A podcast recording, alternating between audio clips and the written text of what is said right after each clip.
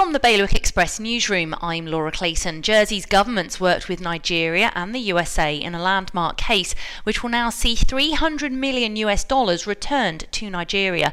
The laundered money was stored in a Jersey bank by a corrupt general until it was confiscated. Jersey's Royal Court's been hearing evidence in the trial of a man accused of raping his wife while on a family holiday. It's the first case of its kind where the island's courts tried a case based on an alleged offence in another jurisdiction.